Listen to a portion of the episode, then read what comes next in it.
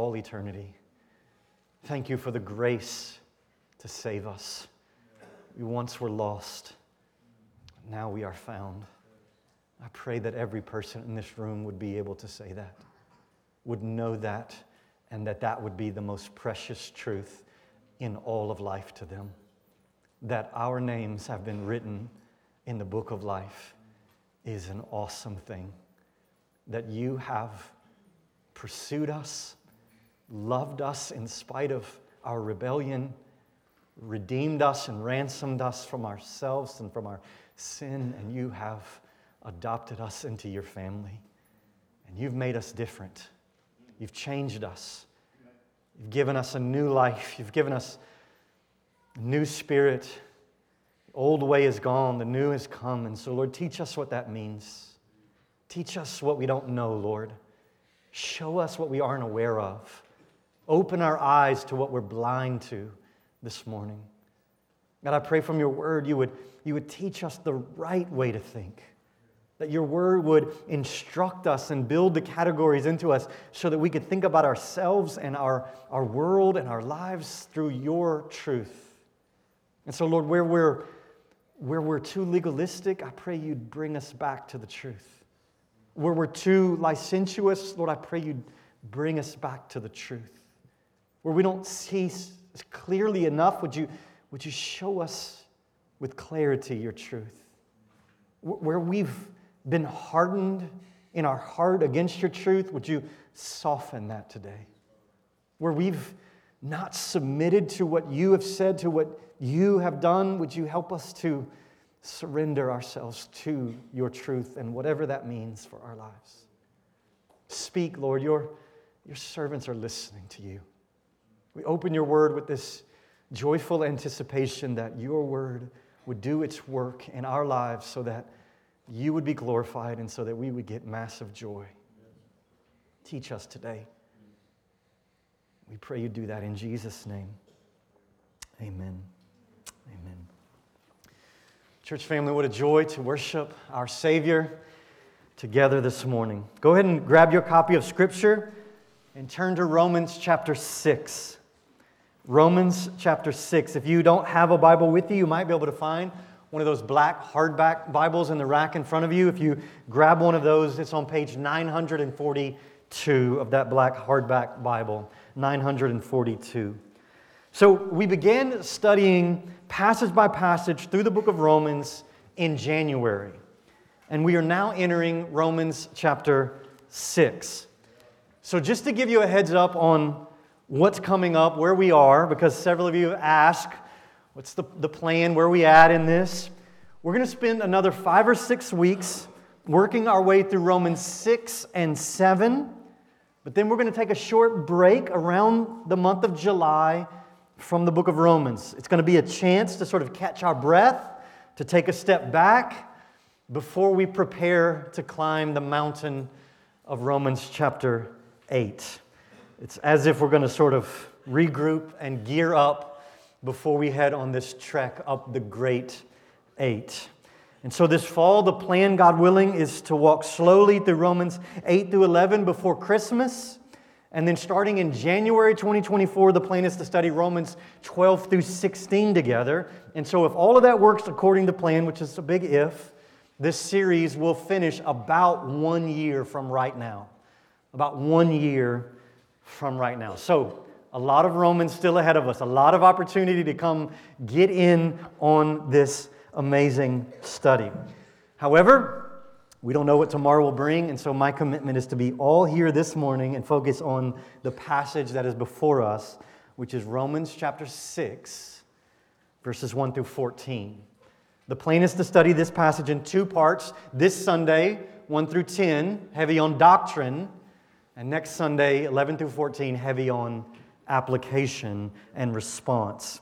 So follow along as I read God's word over us. I'm going to read all of Romans 6, 1 through 14. We'll do that both this Sunday and next Sunday. Follow along as I read God's word over us. Paul says, What shall we say then? Are we to continue in sin that grace may abound? By no means. How can we who died to sin still live in it? Do you not know that all of us who have been baptized into Christ Jesus were baptized into his death? We were buried, therefore, with him by baptism into death, in order that, just as Christ was raised from the dead by the glory of the Father, we too might walk in newness of life. For if we've been united with him in a death like his, we shall certainly be united with him in a resurrection like his. We know that our old self was crucified with him in order that the body of sin might be brought to nothing, so that we would no longer be enslaved to sin. For one who has died has been set free from sin. Now, if we have died with Christ, we believe that we will also live with him. We know that Christ, being raised from the dead, will never die again. Death no longer has dominion over him. For the death he died, he died to sin once for all. But the life he lives, he lives to God. So you also must consider yourselves dead to sin and alive to God in Christ Jesus. Let not sin, therefore, reign in your mortal body to make you obey its passions. Do not present your members to sin as instruments for unrighteousness, but present yourselves to God as those who have been brought from death to life, and your members to God as instruments for righteousness. For sin will have no dominion over you since you are not under law, but under grace. This is the authoritative word of our God. May He etch its truth on our hearts. So, Paul ended Romans chapter 5 and the celebration that we have because we have justification in Jesus with verse 20. Look at Romans chapter 5, verse 20. This is how he ended his celebration of what we have. He said, Now the law came in to increase the trespass, but where sin increased, grace abounded all the more. He says, Where sin increased, grace abounded all the more. So Adam's sin led to death and condemnation for all. But Jesus brings life and grace. And so, where sin increases in us, he says grace abounds. The more we sin, he says, the more grace reigns and shines brightly. No matter how abundant sin is in us, the grace of Jesus is more. Where sin increases, grace abounds. So, in a sense, you could say grace is magnified the deeper our sin is. Because grace goes deeper than our sin. Grace always outpaces our sin, he says. And so grace is magnified. The deeper that our sin and rebellion is, grace gets seen and known as lovely and deep and passionate. So Perhaps the logical conclusion to what Paul is saying in chapter 5 is that we ought to sin it up. If grace is magnified by our sin, then we should sin boldly and without restraint so that grace can abound all the more, right? And everybody says, man, this is the kind of church I want to be a part of right here.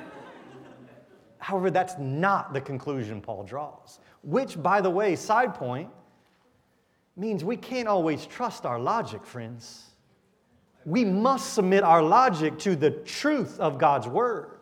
Logic itself is not authoritative.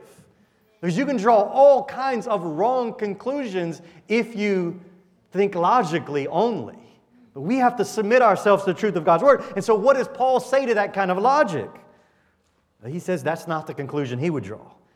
In chapter 6 and 7, what Paul is going to do is he is going to address how believers relate to their sin.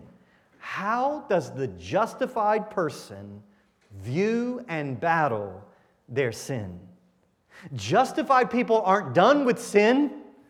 We still have to battle the effects of Adam's trespass. And so, how do justified believers relate to their sin? That's what Paul is going to take up beginning here in chapter 6. And so, before we see how Paul answers that question, just look at how he raises the objection in verse 1. So, his response to all that he's been saying is, What shall we say then? Are we to continue in sin?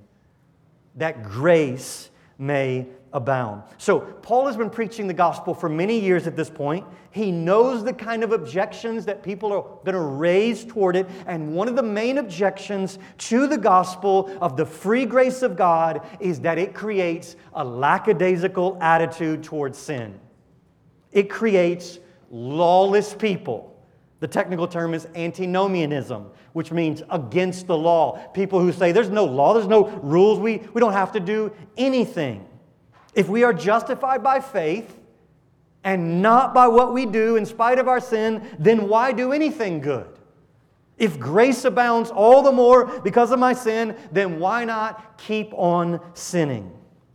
Now, before we see how Paul answers this kind of nonsense, let's just acknowledge the seeds of this kind of thinking in our own lives. Have you ever said or thought to yourself, I'm just going to do this sinful thing that I really want to do, and I'll ask for forgiveness later? After all, I'm not hurting anyone, am I? A lot of people have done this very same thing and worse, and they're still fine. After all, God has to forgive me, doesn't He? He promised He would. Or have you said something like this? I'm sure not out loud, but in your heart. I don't really know, I don't really need to obey God in this way since I'm not saved by my obedience anyway. I mean, what's the, what's the point of obeying in this way? Do I really need to read my Bible? Do I really need to tithe on my income? Do I really need to share the gospel with others if those things don't make me right with God? Paul is about to put some sticks of dynamite under this kind of licentious thinking, and he is going to burn it to the ground. You see, whenever the true gospel is proclaimed, that our salvation is done in Jesus, there will be people who scoff at it because it sounds like a license to sin. You know you're preaching the truth of the finished work of Jesus on the cross when it gets the legalist all riled up and they want to respond with, But don't we have to do something? Here's how John Stott says it in his commentary on Romans. Stott says, If we are proclaiming Paul's gospel with its emphasis on the freeness of grace and the impossibility of self salvation, we are sure to provoke the charge of antinomianism. If we do not arouse this criticism, the likelihood is that we are not preaching Paul's gospel.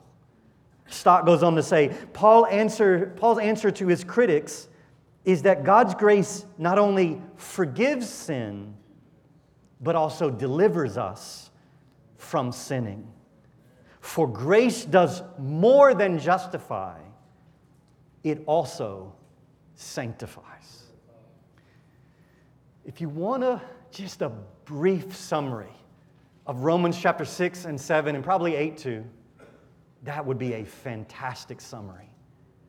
That God's grace not only forgives sins, that's what we've been talking about in Romans, but God's grace also delivers us from sinning. It is grace not just to justify, but it is grace also that sanctifies. So, what is Paul's response to this objection that the gospel encourages living in sin? That's the objection. If, if what you're saying is true, Paul, then you're just encouraging people to just live in sin. What's Paul's response to that? Well, notice the initial response in verse 2 is an exclamation, by no means. That's the initial response. God forbid, Paul says, or to put it in more modern vernacular, perish the thought. Paul could not be any more emphatic in his denial of this kind of thinking. May it never be, by no means. But my question when I hear Paul say that, by no means, God forbid, perish the thought, my question is why? Why is that kind of thinking unthinkable?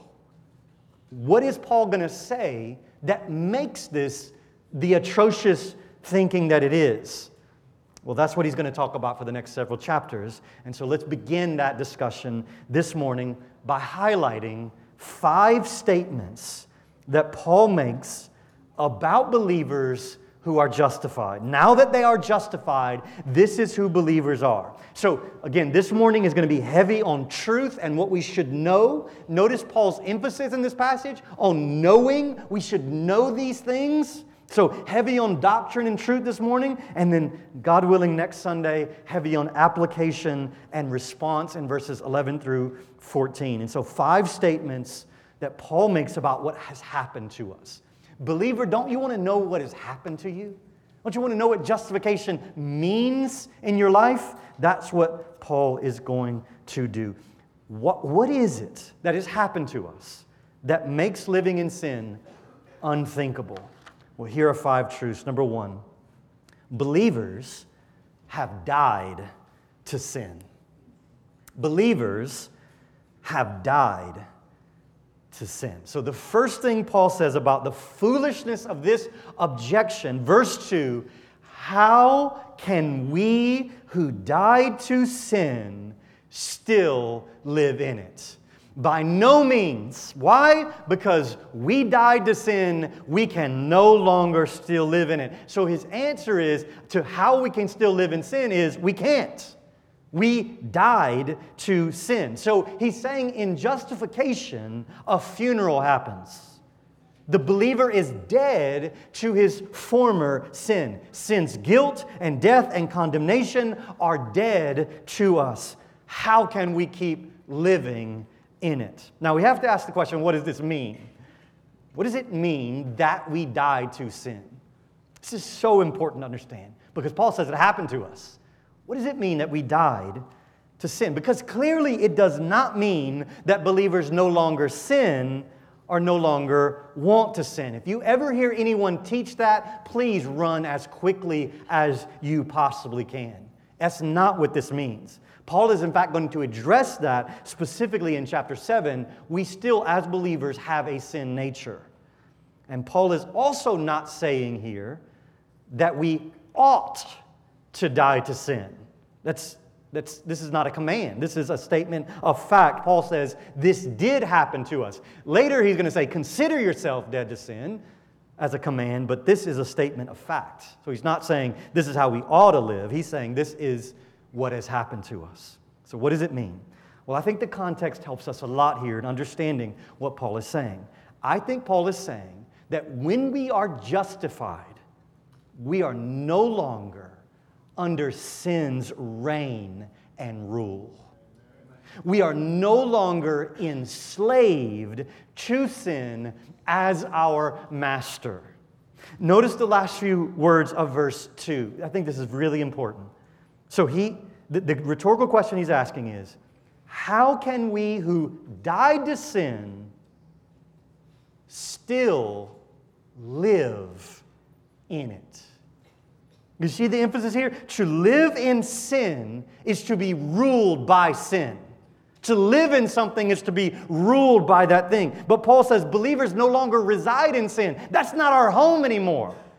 Our death to sin means we have a new residence. We don't live, we don't dwell, we don't continue in sin anymore. You see, before we were reconciled to God, we were slaves to sin.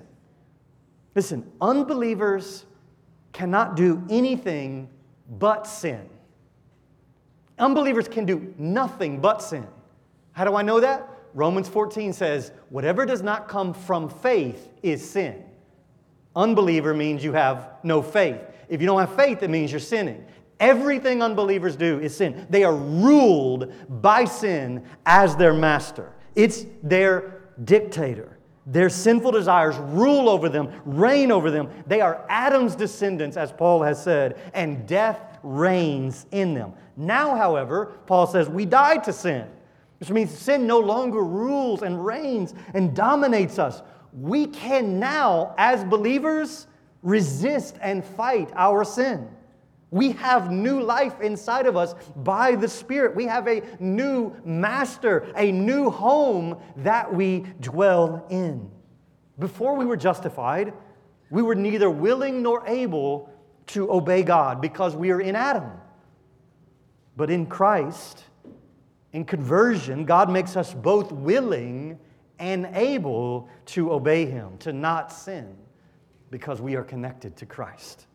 So, that we have died to sin does not mean we no longer struggle with sin, we no longer sin, we no longer influenced by sin. No, it means that we died to sin as our master.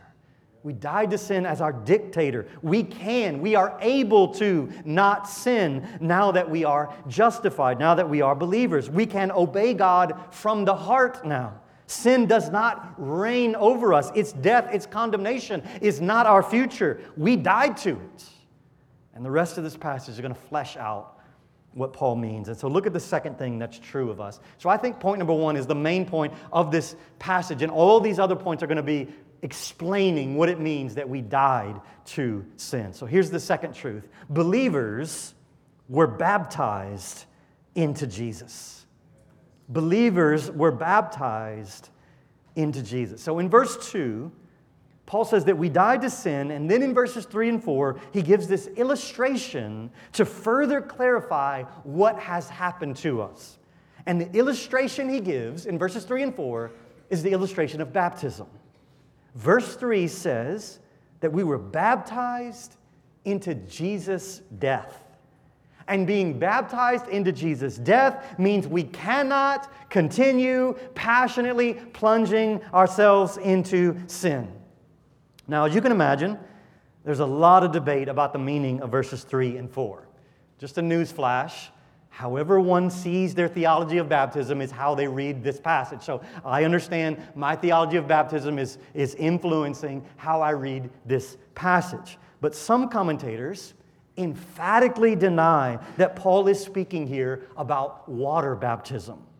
They then proceed to spiritualize the concept of baptism, and it fits with their theology, their practice of baptism. However, the word baptize literally means to plunge or immerse something under water. Baptism is a water specific word. Sure, the concept of immersion in water, baptism, can be used as a metaphor for being immersed into something else. Sure, I acknowledge that. But if there's nothing here in the text that would cause us to interpret baptism against its natural and normal meaning, I submit to you it's best just to read it at face value. It means what it says.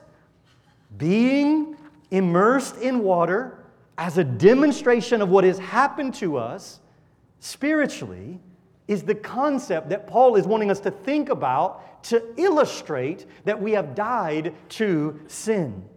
Notice that Paul is assuming here that Christians in Rome have indeed been baptized. Paul has no category for unbaptized believers.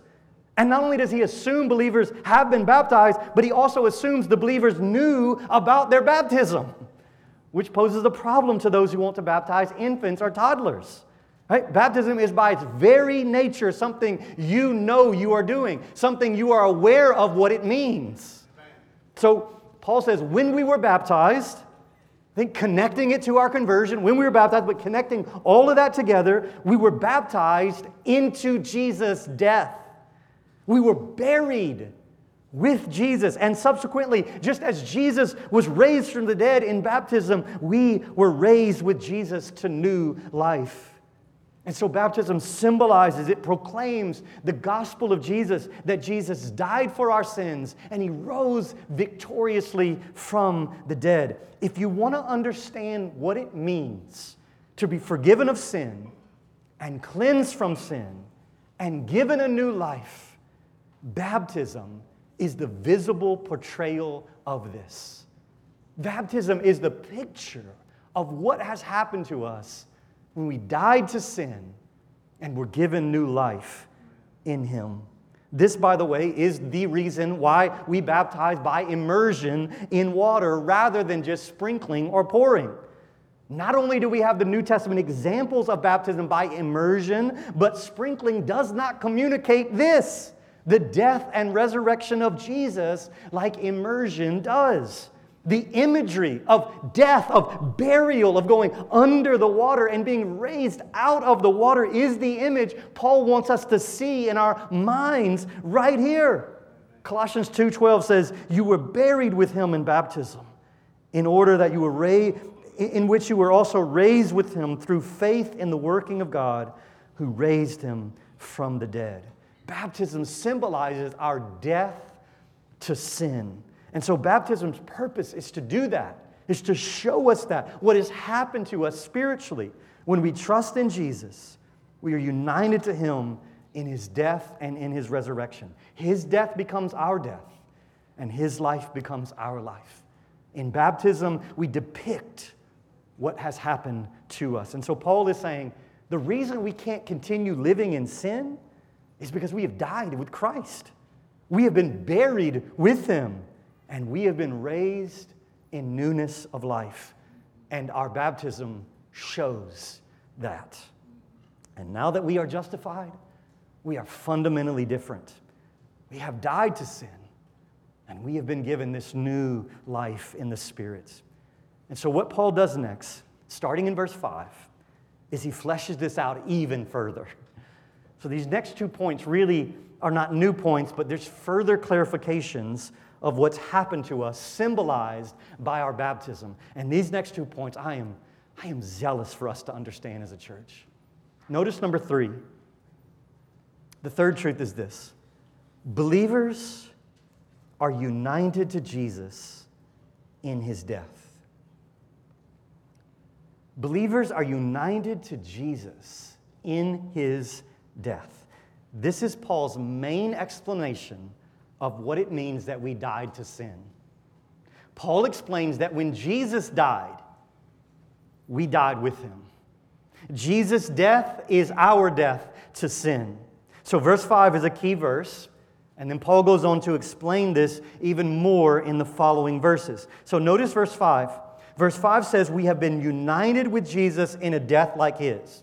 We've been united to Jesus in a death like his. What does that mean? Well, I think verse 6 explains it further. Look at verse 6. Paul says, We know, again, notice the emphasis on knowing. This is something to know this morning. We know that our old self was crucified with him in order that the body of sin might be brought to nothing, so that we would no longer be enslaved to sin. So, verse 6 says, Because we've been united to Jesus in his death, three things are true of us. Paul says, Our old self was crucified with Jesus. Our old man, that old fleshly, those fleshly desires and our sin, that has been crucified with Jesus. When Jesus died, our old man was crucified with him. Secondly, Paul says, Our body of sin was brought to nothing. Our flesh was brought to nothing. Our flesh can no longer condemn us our flesh can no longer hold us back from the grace of our God. And three, Paul says, we are no longer enslaved to sin. Our old self was crucified, the body of sin was brought to nothing, and we are no longer enslaved, no longer under sin's reign and rule. And I think all three of these descriptions of verse 6 are saying the same thing in different ways. Paul is saying, we are no longer under sin's dictatorship. We died to sin in the death of Jesus, and therefore we cannot live in it any longer. Why can we not continue in sin as believers? Because we died to it in the death of Jesus. So when Jesus died on the cross, Paul says if we are united to him by faith, we died with him. clearly, Paul's not referring to our physical death, our physical death, but to our death to sin. Jesus died to sin. That's the language he uses in verse 10. And in his death, we also died to sin. Our old sinful flesh crucified on the cross with Jesus, which is why we can no longer live in sin because we have been crucified with Christ. In Jesus, we died to our sinful nature and we are no longer enslaved to our old ways. Jesus put that old man to death by his death on the cross. And these, Paul says, are objective facts these are objective facts. Whether you feel this or not, Paul says, know this to be true. This is what happened to you. Verse 10 says that Jesus died once for all. In other words, his death was completely sufficient. Unlike Old Testament sacrifices that need to be performed over and over and over again, Jesus died once and he will never die again. Verse 9 says that Jesus will never die again because death no longer has dominion over him. And so, friends, if you are united to Jesus, his death is sufficient to free you from your enslavement to sin because Jesus is free from sin. Jesus paid it all. No sacrifice for sin remains. When Jesus said, It is finished, he meant it. He died once for all, and we died in him. Our old self has been crucified with Christ. So, united to him, his death is our death. We are united to him in his death. Again, this doesn't mean we don't struggle with our sin nature. Rather, this means we do battle against our sin nature as those who have been crucified with Christ, as those who have been set free from sin's enslavement. We struggle to put sin to death as those who have already died to sin in the death of Jesus. This is our union with Christ, our union with Jesus that explains what it means that we died to sin and no longer live in it. You know why we don't live in sin anymore? Because we're united to Jesus. And Jesus died to sin once for all. But there's yet more good news in our union with Christ. Notice the fourth truth. Notice the fourth truth about what happened to us. Number four, believers are united to Jesus in his resurrection. Believers are united to Jesus not only in his death, but also in his resurrection. Notice the second half of verse 5. So if we've been united with him in a death like his, Paul says, we shall, I love this next word, certainly be united with him in a resurrection like his. It just wouldn't be right to die with Jesus, but not rise also with Jesus. So if Jesus died and rose again, we died, and certainly we will also be raised. If we are united to Jesus in his death, then we also will be united to him in his resurrection. When Jesus rose from the dead, so did we. Now, Paul's going to further explain union with Christ in his resurrection in verses 8 and 9. Notice verse 8. He again unites our death with Jesus and our resurrection with Jesus. If we have died with Christ, we believe. So notice what we know, what it is we understand. We believe that we will also live with Him. Listen, it would be fantastic news this morning to be set free from the power of sin by the death of Jesus. That is fantastic news. But even more fantastic is that we are not just free, but we are also alive in Jesus. Because of Jesus' resurrection from the dead, we are given this life in Him, and we are given the certainty of resurrection life in the future. We have now, and we will always have resurrection life pervading through our souls. And notice verse 9. Now, contrary to what most English translations have here, verse 9 does not start a new sentence in the original. Instead of starting the sentence with we know, it would be actually better to translate this first word of verse 9 as knowing. So, the idea Paul is communicating is that since we believe that we will also live with him, knowing that Christ, being raised from the dead, will never die again. In other words, our belief that we have life rests on the fact of Jesus' resurrection. Because we know that Jesus rose from the dead, we know that we will also live with him. And verse 9 says Jesus is done with death forever. Death no longer has dominion over Jesus, and what is true of Jesus, it's true of us because of our union with Christ. If the vine lives, the branches live. We are dead to sin, and we are alive in Jesus. Well, the fifth and the final truth I want you to see in this passage about what's happened to us We'll do it very briefly, and that is this believers are set free from sin. Believers are set free from sin. So, verse 7 further clarifies what it means to say we are dead to sin. What does it mean that we're dead to sin? Well, it means that if we have died with Jesus, we have also been set free from sin. So it's not just that Jesus died and we could possibly be free from sin. That's not the idea. No, when he died, we died with him, and thus we are free from sin's enslavement, just as Jesus is free.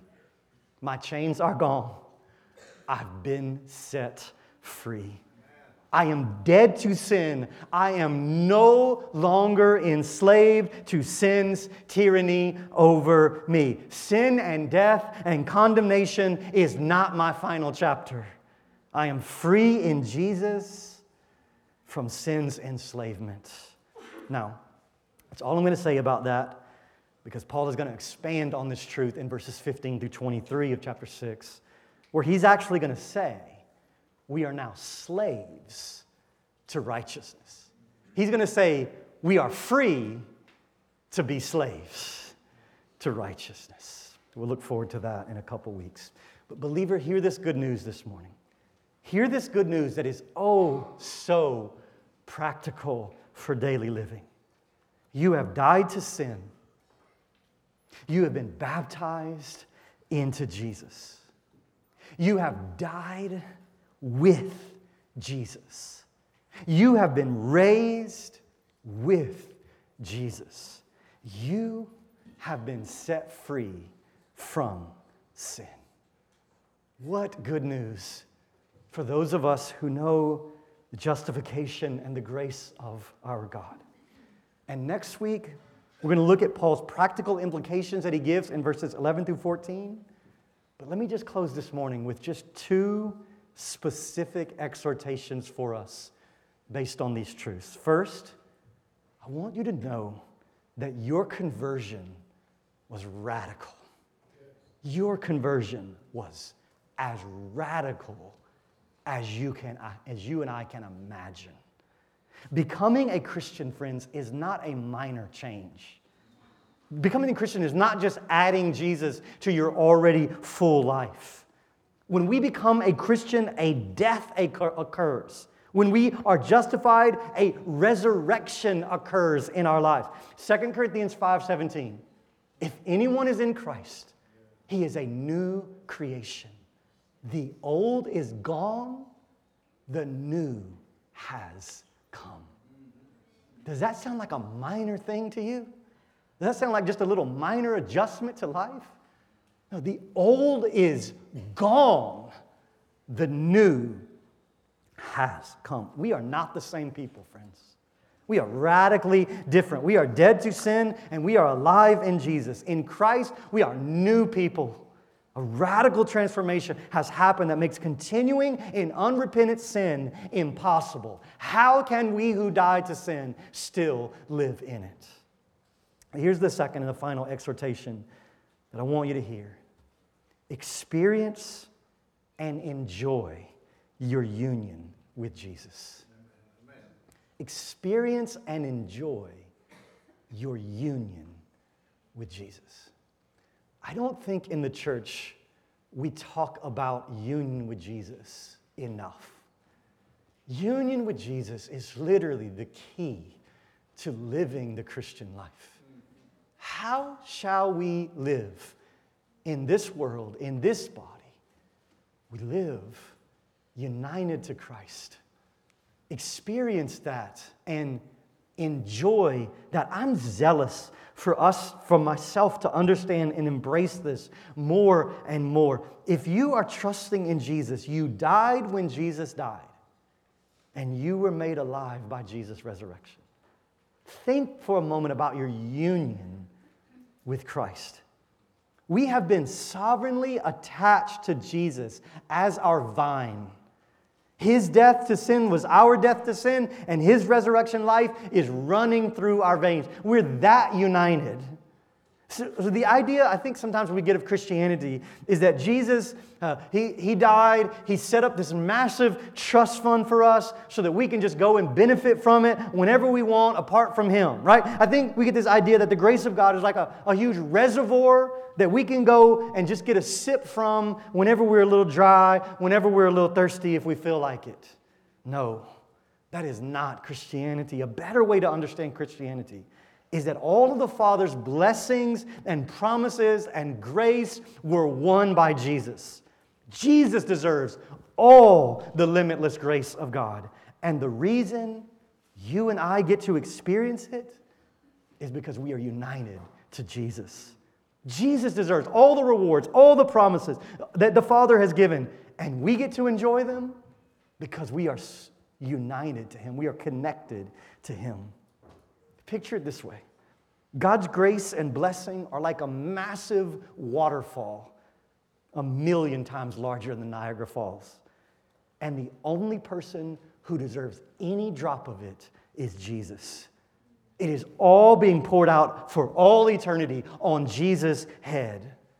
And the only way you and I, with all of our sin and all of our rebellion, the only way you and I get to drink from this massive waterfall of grace is because we are in Jesus. Eternal life is poured out on Jesus, and we get to experience it because we are united to Him. We are grafted into this life giving vine. Listen, none of God's blessings are given apart from Jesus. None. The only reason we get to experience anything good in this life and for eternity is because we get what Jesus gets. We are united to Him. What happens to the vine happens to the branches as well. And this is incredible news that is absolutely life changing when we begin to embrace it and we begin to live in the good of it. And so, believer, do you see this morning why your union with Jesus is so vitally important to living life? All of God's blessings and rewards and promises are given to Jesus, and it is only in union with Him that we can experience them in this life and enjoy them for all eternity. And so, are you connected to Jesus by faith? Are you united to Jesus? Have you been broken off of the world as your source of life? And have you been grafted into Jesus? Are you united to Jesus? Are you are you united to the Savior? If not, you are still enslaved to your sin and you are spiritually dead, and you can do nothing but sin against your God. 1 John 5 says, This is the testimony that God has given us eternal life, and this life is in His Son. Whoever has the Son has life. Whoever does not have the Son of God does not have life. It's that simple. Jesus is life. Therefore, the only people who have true life are those who are united to Him. And so, my exhortation to you, believer, or unbeliever, experience this. Enjoy this union with Jesus. And let's pray that God would help us to experience and enjoy it for all eternity. Oh God. We don't deserve any of your good and great blessings. We don't deserve even to have this blood coursing through our, our veins right now. We deserve death and hell and judgment. And yet, King Jesus paid it all, won it all, and we are united to Him. And because of that union with Him, we get to experience your grace in abundance. So, if that's true, Lord, how can we go on living in sin? How can we go on dishonoring and defiling your name? Lord, teach us to live in this newness of life. Teach us to consider ourselves dead to sin and alive to Jesus. Lord, our plea is ever, only, and always in Christ alone. It's in Christ alone our hope is found. United to Him is all our good. So, Lord, help us to experience this. Help us to enjoy it as a gift from you. We need you now. We pray for your help in Jesus' great name. Amen.